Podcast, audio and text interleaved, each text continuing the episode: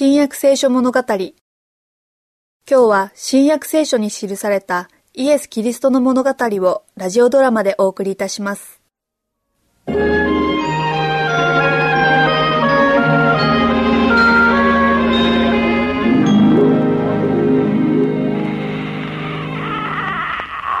の子だ。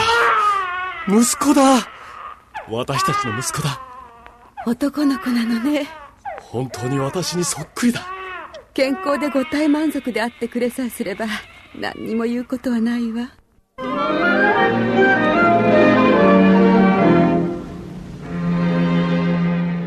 私たちの子供は目が見えないんだ。どこで私たちは道を誤ったんだ。この子の目が見えないのは私たちのせいだわ。私たちが罪を犯したからなのよ。この子の目が治る見込みはない。医者は相手にしてはくれないし、それに妻子も罪を呪うだけで何もしようとしない。私たちの息子は目が見えない運命なのだ。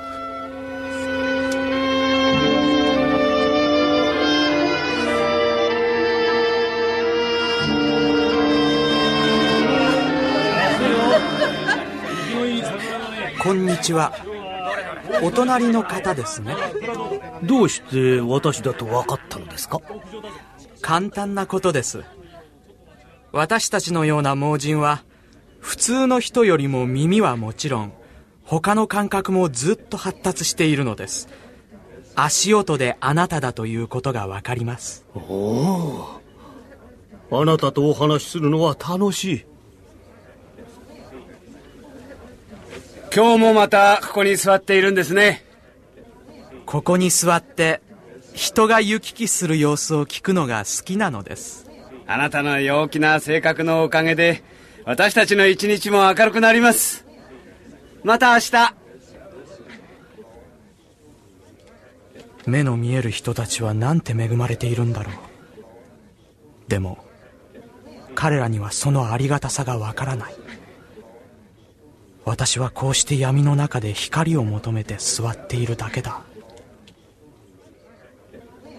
こんにちは、若いお方。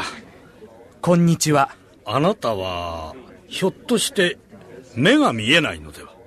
はい、生まれつき目が見えません。ああ、先生、この人が生まれつき盲人なのは誰が罪を犯したためですか？本人ですか？それともその両親ですか？本人が罪を犯したのでもなく、またその両親が犯したのでもない。ただ神の御業が彼の上に現れるためである。私たちは私を使わされた方の技を昼の間にしなければならない。夜が来る。すると誰も働けなくなる。私はこの世にいる間は世の光である。私はぜひ光が欲しいのです。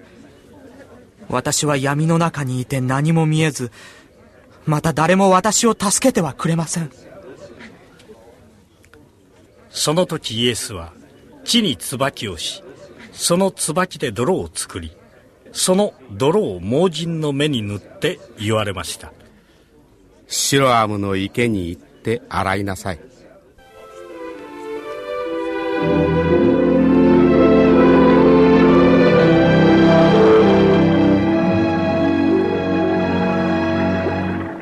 あの方はこの池で目を洗えと言われた。どうしてかわからないが、とにかく洗ってみよ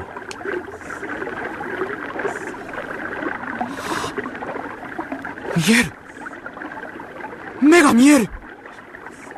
水だ。水がこんなに美しいものとは知らなかった。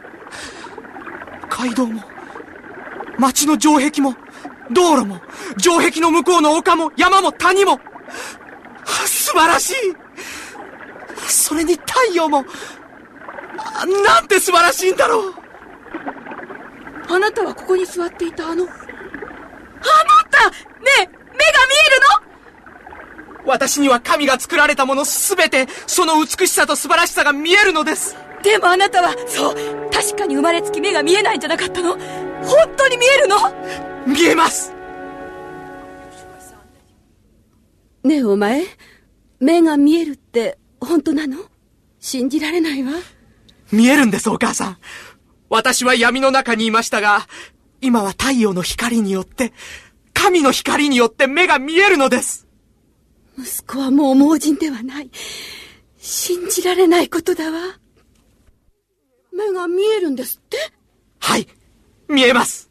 そういえば以前と感じが違うわね。本当にあなたは門のところに毎日座って物乞いをしていた、あの目の見えなかった人なの？目が見えるようになったんですって？ええ、見えます。原田はその別の人に違いない。幾分似ているが顔の表情が全く違う。健康そうで輝きに満ちている。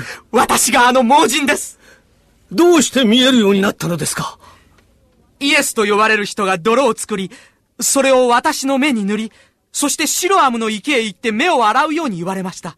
それで言われた通りにすると、こうして目が見えるようになったのです。その人はどこにいるのですか？わかりません。パリサイ人や指導者がこれを知ったらなんて言うかしら。だって今日は安息日なのよ。パリサイ人のところへ一緒に行こう。いいですか？ええ、この素晴らしい出来事について喜んで話しましょう。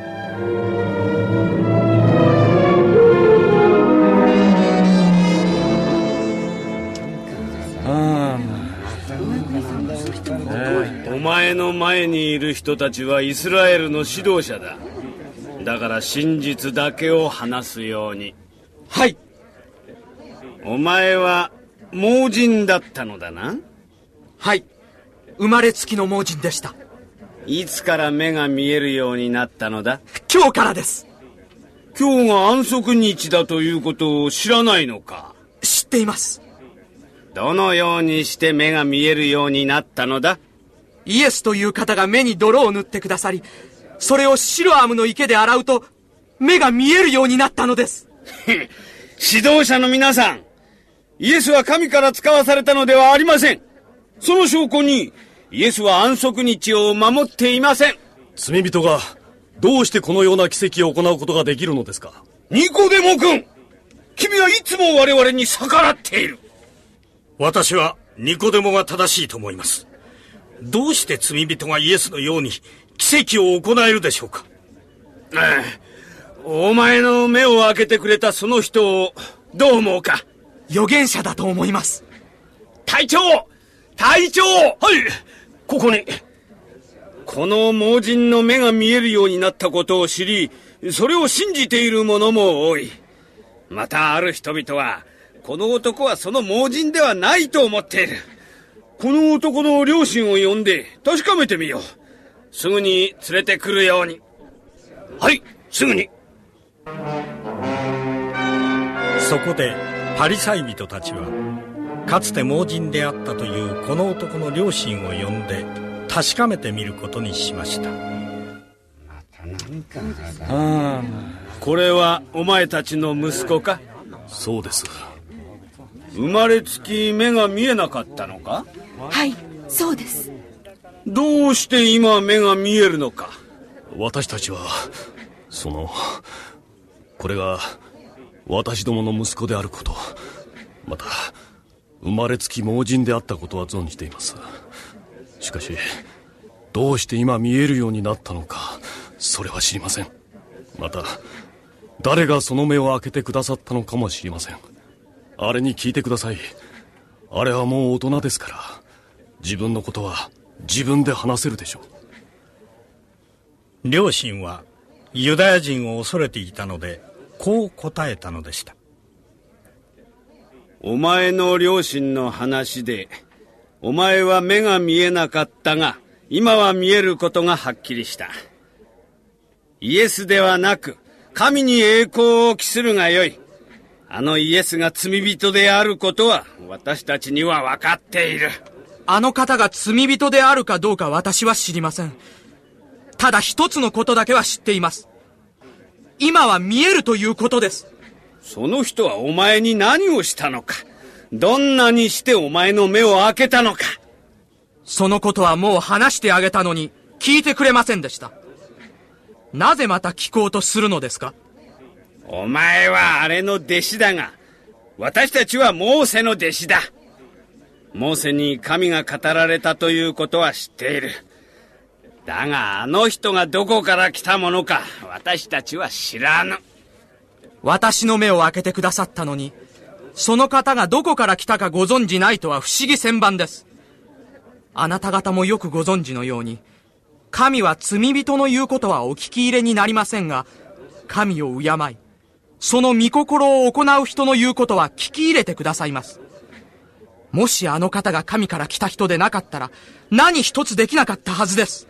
お前は全く罪の中に生まれていながら、私たちを教えようとするのか。書記、この男の名を街道の名簿から抹消しろ。イエスはその人が街道から追い出されたと聞き、その人を探されました。そしてイエスはその人を見つけて言われました。あなたは人の子を信じるか。主よ、それはどなたですか。その方を信じたいのですが。あなたはもうその人に会っている。今あなたと話しているのがその人である。主よ、信じます。彼はイエスの前にひざまずき、イエスを心から拝しました。